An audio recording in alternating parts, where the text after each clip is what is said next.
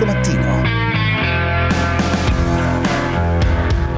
Le 8 e 19 minuti, eh, care ascoltatrici e cari ascoltatori, questa è la terza parte di 24 mattino di martedì 20 aprile alle 8.35 sarà nostro ospite il leader della Lega, Matteo Salvini, poi alle 8.45 parleremo di Superlega, ma non intesa politicamente, ma calcisticamente, con Giancarlo Abete, l'ex presidente della FIGC ed ex vicepresidente della UEFA, per vedere un po' anche lui come la pensa. Oltre che voi, se volete, eh? 349 238 6666 per i vostri WhatsApp e WhatsApp audio 800 24 0024 se vorrete intervenire in diretta. Caro Paolo Mieli, buongiorno, ciao, eccoci. Eccomi, eccomi, buongiorno. Ieri giorno d'oro eh, per Mario Draghi perché eh, ha assistito un paese unanime, unanime due volte. Uno nella riprovazione della eh, decisione della Superlega, le cose che ormai gli ascoltatori conoscono a menadito e una nella riprovazione delle dichiarazioni, insomma, di quella sfuriata di Beppe Grillo sulla vicenda che riguarda il caso di suo figlio e del possibile, perché bisognerà indagare, del possibile eh, stupro. Eh, unanimità alla quale io mi aggrego, tu fai un po' come vuoi, ma anch'io abbasso Florentino Perez e abbasso Grillo per i modi sconsiderati con cui ha parlato, davvero, eh, non lo dico sì. per scherzo. Però, però, però, come sempre nei casi in cui c'è l'unanimità, poi mi incuriosiscono le eccezioni, non ci sono quasi, eh. le eccezioni sulla Superlega eh, non ci sono, ho sentito, non si può accendere la televisione, sembra i funerali di Filippo, non, non, si può accendere la televisione, guardare un giornale, guardare un sito senza trovare qualcuno che spunta, dice è una vergogna, eh, non si può fare, si esclude la, sì. la, la religione dello sport che dà la... insomma tutte sì. quelle cose che eh, non vi sto a ripetere. Sì e che condivido, ti è chiaro che le condivido? Sì, sì, sì assolutamente, assolutamente. Io guarda, io guarda, è tanto stato il coro, lo dicevo prima, tanto è stato il coro contro la Superlega che a questo punto mi viene da appoggiare la Superlega. Eh. Sono a favore della Superlega per contrasto, cioè non a prescindere da quello no, che io penso. No, io no, io no, perché mi adeguo al coro. Viva il coro contro la Superlega, però ho visto un articolo del New York Times, cioè, non, che dice, leggo eh, tra virgolette, che questa mossa può determinare la ristrutturazione più eh, significativa del calcio europeo dagli anni 50 ad oggi. Eh, in fondo affronta il tema della sostenibilità economica delle grandi squadre, e, e che i danni di immagine che provoca, eh, tu avrai visto accuse, traditore, Giuda, Cairo accusato, Urbano Cairo, presidente di Torino, accusato Andrea Agnelli di essere un Giuda, ci, ci sono scambiati delle accuse, poi tutti con l'aria contrita, dice beh, però uh, questa è una via, sicuramente una via, le, le borse, come recita il titolo, eh, come recita il titolo del Sole 24 Ore, questa mossa l'hanno aggredita. Ora, se uno fa qualcosa di indecente e, e, e, le borse lo approvano, non è che per questo bisogna approvarla, però se le borse lo approvano e il New York Times si pone degli interrogativi, forse io spererei che il giorno dopo ci fosse qualche ragionamento un po' più ragionato, ecco, ragionamento più pacato, perché, perché c'è qualcosa che non mi convince, non, non, non, capisco in che modo, cioè capisco benissimo in che modo eh, questa cosa determina, determina così una specie di zona reale con sì. un accesso precluso ai più deboli però forse si possono trovare dei sistemi diversi. E comunque eh, la pandemia c'è stata per tutti. E guardate eh, che per tutti dopo la pandemia ci sarà da escogitare modi per eh, fare nuovi soldi, bisognerà inventare l'idea che il dopo pandemia si torna prima, il calcio sì. forse questa scelta l'avrebbe fatta comunque, ma insomma... Sì o avrebbe fatto delle cose analoghe, ma l'idea che si torna prima è che dopo essere stati sovvenzionati dallo Stato, il dopo sarà, come sono tutti dopo guerra, abbiamo tanto evocato la guerra, sarà un dopo di invenzioni, innovazioni, di, di, cambiamenti cose... e tutti e tutti i cambiamenti provocano la felicità di alcuni ma l'infelicità di altri. ovviamente, ovviamente. Fammi, dire, Paolo, sì, fa, fammi dire Paolo che tra l'altro sì. oh, l'abbiamo ripetuto più di una volta qua, no? Mm, il, eh, il presidente della federazione basket Petrucci dice guardate eh, l'Eurolega esiste, alla fine l'abbiamo fatta, io ero contrario però è un meccanismo di funzionamento, oh, di funzionamento simile. Fammi dire anche che forse alla fine eh, l'uscita fuori di questa storia della Superlega è anche una base di trattativa per qualcosa di diverso da parte di questi club, cioè magari si può trovare un, pu- un punto di equilibrio no? trattare, eh, tra, tra, tra, le si esigenze. Può, cioè si può sedere a tavolo con Giuda e eh, chiacchierare, insomma, certo, que- certo. chiamiamola la penultima cena, ecco, la penultima cena nel senso che poi ci si siede a tavolo con Giuda e si tratta e forse eh, appunto tutto procederà meglio di prima, forse. Sì. Idem dicasi su Grillo, allora, Grillo, toni, ma non sbagliati, peggio, eh, argomenti terribili, argomenti terribili, quello erano quattro ragazzi, si volevano divertire.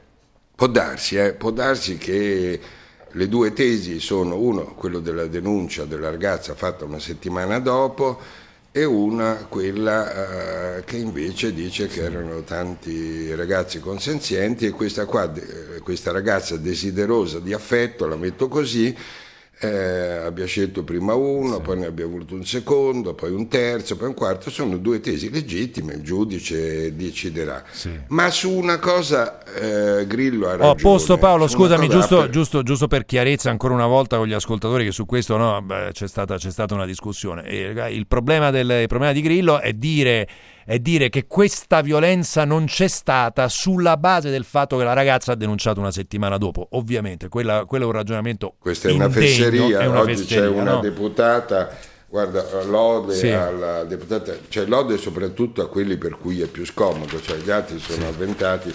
La, ma, la, daga dei 5 Stelle, uh, sì, abbiamo letto l'intervista esatto. eh, Onore, ha detto stampa, io sì. fui violentata, ci ho messo sei mesi, le leggi sono fatte apposta perché siccome il tormento di una donna violentata è un tormento che richiede un'elaborazione lenta, l'ho fatto, lode alla daga, davvero lo ripeto.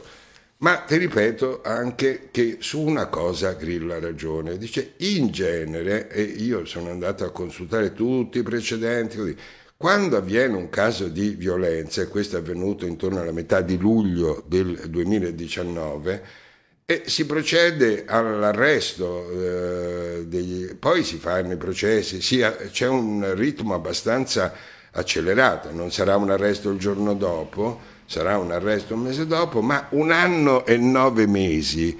È un tempo sospetto, ma che le prove sono tutte uscite a ridosso, eh, prove e controprove, filmini e controfilmini sono tutte riuscite eh, a, a, ridosso del caso e eh, sarei curioso di leggere il diario giorno per giorno del magistrato che ha indagato su questo caso per capire quali sono i passi avanti che ha fatto in un anno e nove mesi.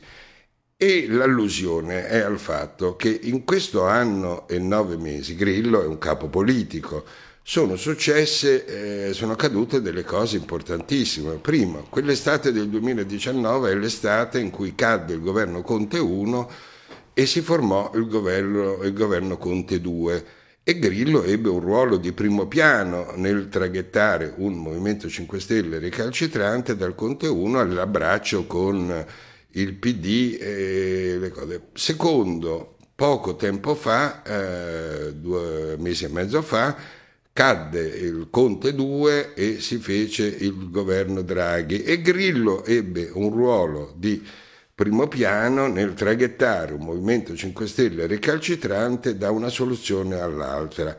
Adesso che tutto si è sistemato, questo processo prende una accelerazione e dopo un anno e nove mesi si procede e tutti ne parlano come se il caso fosse avvenuto ieri, come se il caso fosse avvenuto ieri, i commenti di Grillo fossero a ridosso del caso e tutti hanno una reazione. Ma guardate che la questione non è il caso, ma il tempo che è intercorso.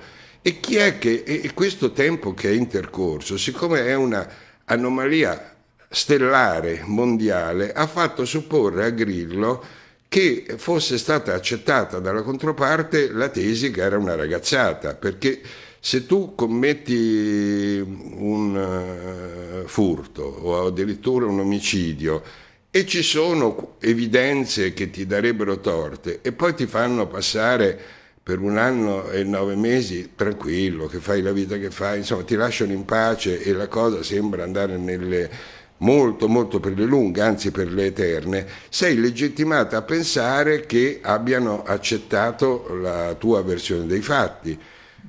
Eh, qualcuno ha accettato la versione dei fatti di Grillo, cioè ha dato, gli ha dato modo di pensare, perché guarda che lo scatto di nervi sì. è avvenuto su questo, sì. ha detto eh, allora perché non l'hanno arrestato subito? E eh, ripeto, Grillo in questo anno e nove mesi ha svolto un ruolo politico di prima importanza. Io non dico che ci sia un rapporto, anzi lo nego, sì. che ci sia un rapporto di causa e effetto su fargli pensare che il figlio se la cavava e le prove di responsabilità che Grillo ha dato. Ma eh, non posso non notare che la vicenda ha, ha avuto un'accelerazione quando Giulia Bongiorno, cioè un esponente della Lega, l'avvocato difensore di eh, Matteo Salvini, ha preso le difese di una di queste due ragazze. Vedrai che da domani ci saranno eh, riflessioni sul caso Grillo meno emotive e più sì. concentrate sul mistero politico sì, di questo caso. Di, di questa vicenda. Stop, vedremo. Non, no, quindi, vedremo. Teniamola, teniamola è più complicato di come Tutte e due le vicende, sia la Lega che Grillo, sono molto più complicate, la Superlega, eh? sì. non la Lega non di la Salvini, Lega di ma quella del calcio, no? eh, bisogna stare attenti a quello che eh, si sì. dice. Eh, sono più complicate di quello che appaiono sui giornali, nell'emotività del pomeriggio, della Certamente. sera di ieri, anche sulle prime pagine dei giornali di oggi. Eh, Paolo, eh, senti, io vorrei chiudere con te con eh, invece una notizia che arriva dalla Germania, ci spostiamo all'estero, e con una leadership politica nascente di una donna di 40 anni che va a fare la leader dei Verdi, che a questo punto insidia ampiamente, forse eh, supererà ampiamente il vecchio partito socialdemocratico tedesco eh, e che eh, sarà là per contendere la leadership al partito di Angela Merkel. Eh. Sì, tra l'altro stasera, stanotte, quindi sui giornali non c'è, il partito di Angela Merkel ha scelto come leader Armin Laschet, che è il governatore della Nord Reno-Vestfalia, che ha battuto quello della Baviera, e, eh, e, quindi ci saranno due leader eh, maschi e una leader donna che è perfetta per quel ruolo eh, la Germania è molto in anticipo sugli altri paesi per quello che è la cultura dei Verdi, questa eh, Annalena Baerbock è una molto eh, importante, anche se è quarantenne, appena quarantenne, un ex atleta, è una che ha avuto esperienza parlamentare, non esperienza di governo ed è sì. quello che le rinfacciano tutti, ma sarà una leader che eh, farà parlare di sé e se in Germania dovesse eh, accadere che a un mm, primo ministro donna ne eh, succede un altro donna, beh, sarà eh, imbarazzante guardarlo dall'Italia dove, come sai, queste cose fanno più fatica ad emergere. Sì. Hai visto la recente vicenda del eh, PD, hai visto, cioè, questo lo sanno sì. tutti, noi non abbiamo ancora mai avuto un Presidente del Consiglio donna, un Presidente della Repubblica donna, insomma ci riempiamo di chiacchiere.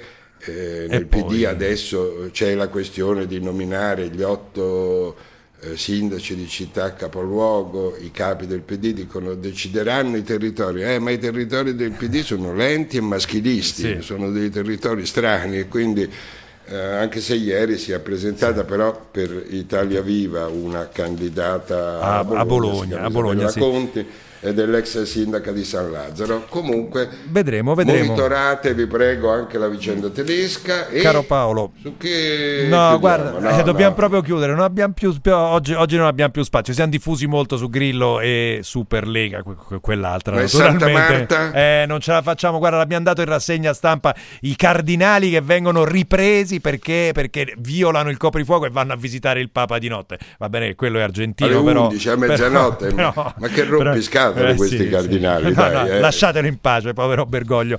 Eh, Paolo, ci sentiamo domani mattina. Ciao, grazie. Domani, ciao. ciao.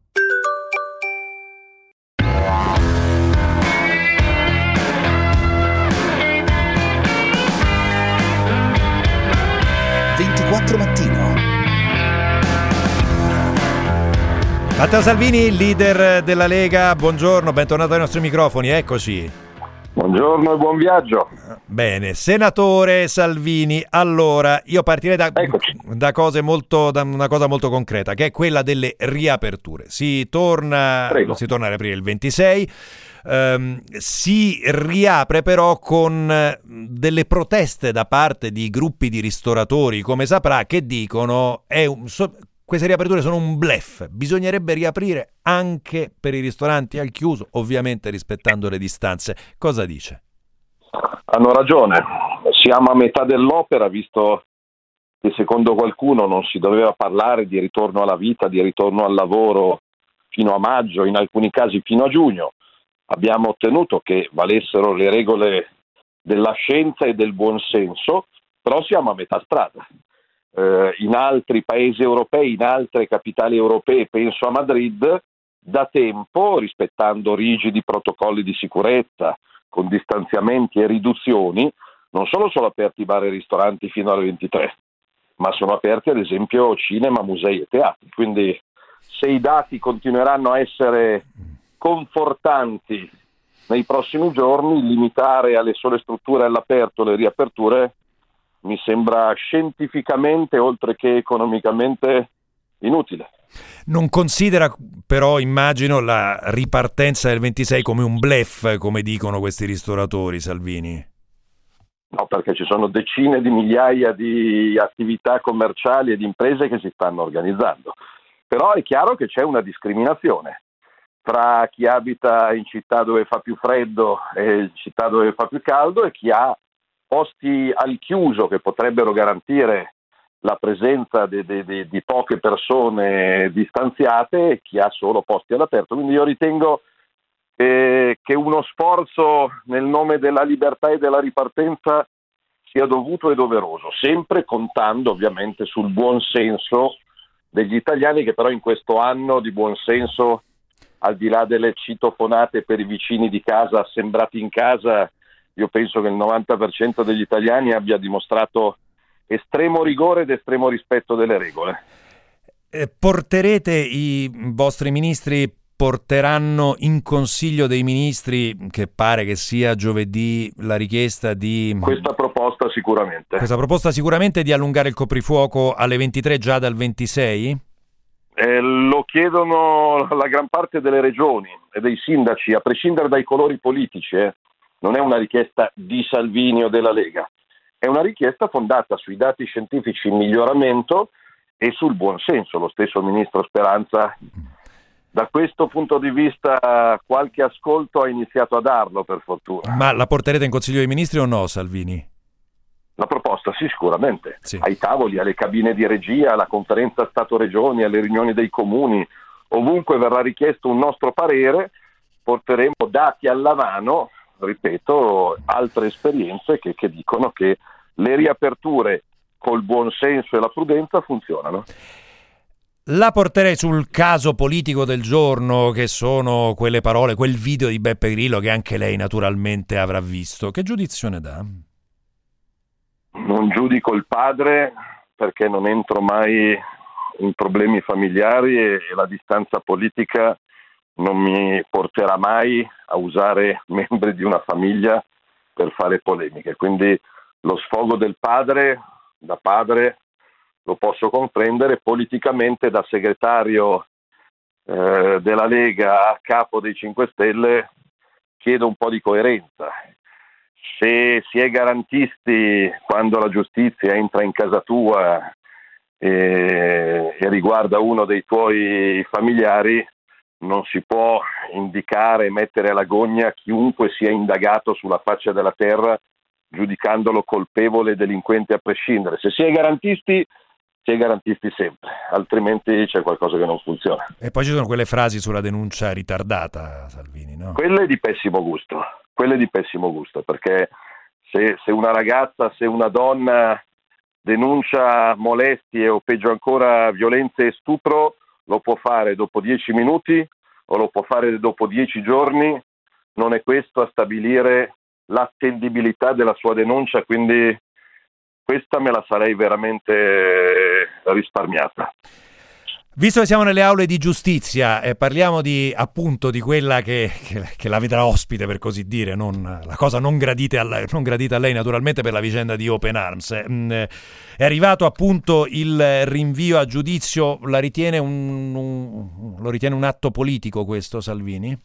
Lo ritengo, lo ritengo un precedente pericoloso, perché si giudica una scelta politica è una posizione che può piacere o non piacere, non si giudica eh, la posizione di Matteo Salvini e della Lega sull'immigrazione, può piacere o non piacere, però si giudica una scelta di un ministro e di un intero governo che ha ridotto gli sbarchi, ha contrastato gli scafisti, ha svegliato l'Europa e ha salvato vite.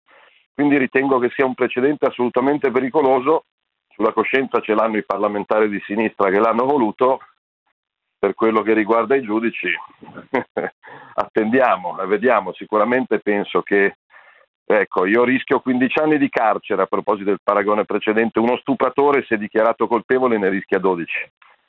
Mm, penso che ci sia qualcosa che evidentemente non funziona. Eh, a proposito di aule di giustizia, Salvini, sempre sulla eh, vicenda Grillo, mh, mm, non trova particolare, peculiare il fatto che ci siamo voluti due anni perché poi la vicenda ritornasse in cronaca e il procedimento prendesse una via più rapida? Assolutamente sì. I dubbi, le lungaggini, i ritardi, i silenzi, perché fino a ieri sfido nove ascoltatori su dieci a, a dirmi se erano al corrente di questa vicenda. Se Grillo ha parlato, evidentemente lo ha fatto scientemente intuendo il, il rinvio a giudizio, però che ci siano due pesi e due misure nei tribunali italiani, non lo scopre Salvini, lo scrive Palamara, che è l'ex presidente dell'Associazione dei Magistrati Italiani. In qualunque altro paese al mondo ci sarebbero state inchieste, acquisizioni e perquisizioni. In Italia è uscito un libro in cui l'ex capo dei magistrati dice ogni vergogna possibile sulle nomine nelle procure, nei tribunali, niente, qualche talk show televisivo e silenzio anche dalle massime cariche dello Stato. Eh, come mai dopo essersi schierato duramente contro il ministro della salute Roberto Speranza voterà no alla mozione di sfiducia presentata da Meloni? E voterà perché no? Preferisco, perché preferisco ottenere risultati. Ripeto, con le mozioni di sfiducia non si ottengono le riaperture. Eh, io preferisco essere concreto. Se c'è una maggioranza in Parlamento, che sulla mozione di sfiducia non c'è evidentemente, ma su una commissione d'inchiesta sul piano pandemico e su quello che l'Italia non aveva per incompetenza politica, su questo penso ci possa essere una maggioranza. Quindi piuttosto che farsi bocciare una mozione di sfiducia che poi rimane agli atti parlamentari e nulla più, ecco, istituire una commissione d'inchiesta parlamentare che coinvolga tutti, sulle carenze, sui ritardi, sulle mancanze del ministro Speranza e non solo in questi 13 mesi di, di disastro, ecco, su questo io penso che la maggioranza parlamentare invece ci possa essere. Eh, ultima domanda, Salvini. Eh, allora, qualcuno ieri scherzava, diceva quando ho, ho, aperto Twitter e ho trovato in tendenza Superlega, ho detto è, è una cosa. È una cosa Anch'io no, ho detto c'è no, di mezzo il Milan esatto. e, che si chiama Superlega e quindi deve esatto. essere una figata. Eh, non è, e invece, e inve- invece no, non le, pia- non le piace. Eh. No, no, no, no, il calcio ritengo continua a essere un gioco oltre che un business è, è un sogno, soprattutto per tanti ragazzini delle scuole calcio e delle squadre di periferia, degli oratori e delle serie inferiori, quindi mercificare tutto, dare a tutto un prezzo, un costo e un valore nel nome del business dei 12 privilegiati non mi piace, per me il calcio continua a essere un gioco e non un gioco in borsa. Ma, ma ha parlato con qualcuno del Milan, lei che, che ha rapporti, no? essendo un segretario di un grande partito ad alto livello, ha parlato con qualcuno del Milan, gliel'ha detta sì, questa sì, cosa? Sì, certamente, eh. Certamente. Poi l'interesse delle società è evidente. Infatti, con chi? Ieri mi sembra... Con chi lo può dire? Col presidente. Col presidente, con Scaroni. Eh. Eh, però ieri la Juve quanto ha guadagnato in borsa? Radio il 17%, che... il 17%. Eh. Quindi dal punto di vista Chiamali scemi. Business, no, eh. dal punto di vista finanziario l'operazione ha un senso, dal punto di vista sportivo, uso aggettivi esagerati, educativo, morale, assolutamente è lontanissima dalla mia sensibilità e quindi da tifoso milanista mi auguro che il merito non solo in politica e nel lavoro, ma anche sul campo di calcio continui a essere prevalente. E questo a Scaroni gliel'ha detto, e questo a Scaroni gliel'ha detto. Assolutamente. In attesa di tornare a vedere il calcio, così come gli altri sport, così come mm. un concerto di musica, uno spettacolo di teatro, dal vivo, dal vivo, perché la libertà mm. non ha prezzo neanche lei. Grazie Matteo Salvini, leader della Lega, senatore, buona giornata. Eh, Super Lega, va. la morte del calcio, la morte della meritocrazia. Basta con queste sciocchezze. Scusate, ma quale campionato rovinato? In Italia negli ultimi 30 anni hanno vinto il campionato 5 squadre, di cui Lazio e Roma una volta sola. Per il resto sono spartiti Juventus, Inter e Milan campionato nostro è già rovinato, è già, quindi facciamo in modo che se ne vadano, ce lo giochiamo e quindi magari tornano a vincere anche altre squadre. Sì, anche se non se ne andrebbero per quanto le minacce arrivino su quel fronte. Giancarlo Abete, ex presidente della Federazione Gioco Calcio appunto ed ex vicepresidente della UEFA. Buongiorno Abete, benvenuto. Eccoci, Buongiorno, eccoci grazie. Qua. Anche, anche, sotto il suo mandato se ne è parlato di questa storia della Superlega, se ne parla da, da, un tempo indefinito, devo dire la verità. Qual è la sua valutazione? Ma la mia valutazione è che bisogna distinguere gli aspetti comportamentali da quelli ovviamente di contenuti e sostanziali. Come lei diceva, di Superlega se ne parla da decenni, non da anni, e quindi non è una situazione eh, diciamo innovativa, tenendo conto che mi sembra che eh, anche da parte di tanti organi di informazione ci sia un'eccessiva attenzione rispetto a questo tema eh, relativamente alle tante priorità che in questo momento ha il nostro Paese, che ovviamente sono più da prima pagina che non la dichiarazione di 12 società. Però al di là di questo, comport- a livello comportamentale ovviamente è un'operazione di, eh, di dichiarazioni assolutamente eh, inaccettabile sia eh, nel merito che nel metodo, perché è intervenuta eh, il giorno prima del comitato esecutivo della UEFA, dell'assemblea che eh, nomina una parte dei componenti dell'esecutivo e volutamente questo è avvenuto perché il messaggio che hanno dato le 12 società è stato quello che comunque la modifica del format della Champions non avrebbe risolto alcun problema e quindi avevano necessità di farlo prima che ci fosse una presa d'atto eh, di un diverso format della Champions. Da un punto di vista di contenuti, molti l'hanno vista, in parte è un qualcosa di una dichiarazione arrogante, però a mio avviso è la manifestazione di una grandissima debolezza e di una grandissima difficoltà di queste società. Debolezza economica, debolezza economica, debolezza economica, debolezza mm. economica, quindi prima di andare poi alle assemblee diciamo, del, di bilancio che noi sappiamo dire, eh, che, in cui uno deve dar conto agli azionisti anche dei risultati economici, eh, naturalmente c'è stata questa sorta di eh, diciamo, situazione di evidenziazione di una difficoltà di far quadrare i conti in relazione all'attuale sistema delle competizioni internazionali, cosa che peraltro vale per alcuni club e non vale per altri, perché il Bayern per esempio e, tutto il modello tedesco è un modello che regge perché mm. ha l'equilibrio di bilancio come base di riferimento. E lei dice, lei vedo... dice Abete, mi scusi, non a caso non sì. hanno aderito i tedeschi alla fine? Non hanno, non hanno, aderito i tedeschi, non ha aderito per altri motivi il Paris Saint-Germain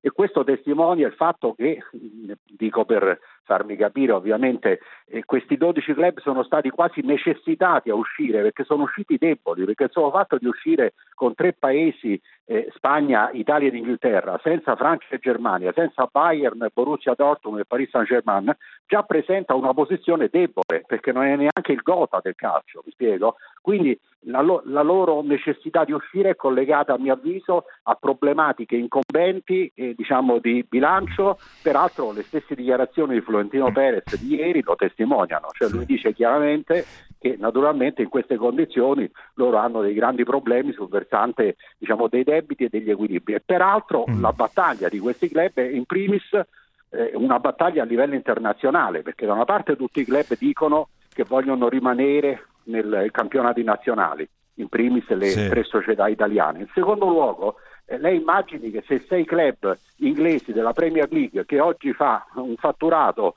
forse superiore a quello sarà, che sarà quello della Superlega, può rinunciare ad avere un campionato di riferimento che di per sé stesso già garantisce introiti importanti, anche certo. se con un sistema solidaristico sì. più accentuato rispetto Beh, a quello Però italiano. mi sembra, avete che un modello ci sia, è quello dell'Eurolega di basket, eh, si fa, funziona, mh, mm, perché, perché, non pensare ma a qualcosa sono, di questo ma genere? Guardi, sono, sono, situazioni obiettivamente tra i vari sport, come sappiamo tutti, eh, diverse. Noi pensiamo soltanto qual è la fidelizzazione del mondo del calcio rispetto a quella del basket dove in qualche modo spesso dire, eh, si cambia eh, diciamo, territorio e in qualche modo c'è una eh, valorizzazione del marchio diversa rispetto a quello che può essere il brand eh, di una Juventus, di un Milan, di un Inter, eccetera, eccetera. Sono realtà diverse, ma comunque è un modello che anzitutto aveva la logica e ha la logica di avere tutti i consenzienti, non so se rendo l'idea. Poi è collegato a una debolezza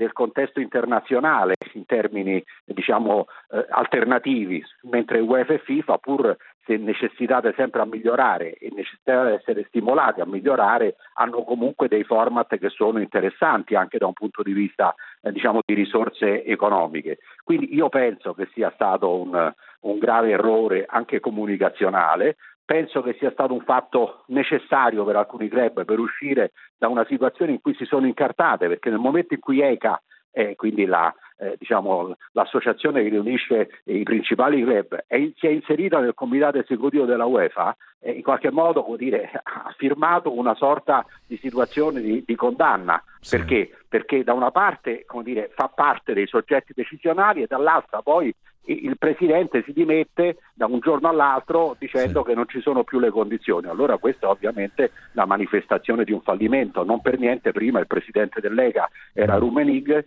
che, come devo dire, nelle sue dichiarazioni sempre sì. di altissimo livello anche da un punto sì. di vista di politica sportiva dice che il problema sono i costi di gestione e alcune volte l'incapacità di gestire bene le società.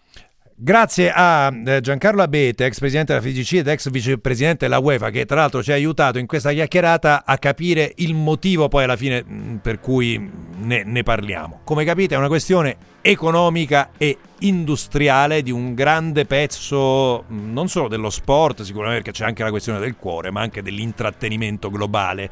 Peter Bescapa in regia, Alessandro Marcotulli in assistenza e redazione, Giorgio De Luca, Gloria Guerrera, i nostri autori Margherita Ina e Francesco Ciarafo. Grazie a tutti voi per l'ascolto. Continuate a seguirci sui nostri social, Facebook, Instagram, Twitter, le prosecuzioni naturali di questa trasmissione. 24 mattino sono, è il nome degli account, lo trovate facilmente. Ci sentiamo domani mattina alle 6.30 da Simone Spezia, una buona giornata, ciao.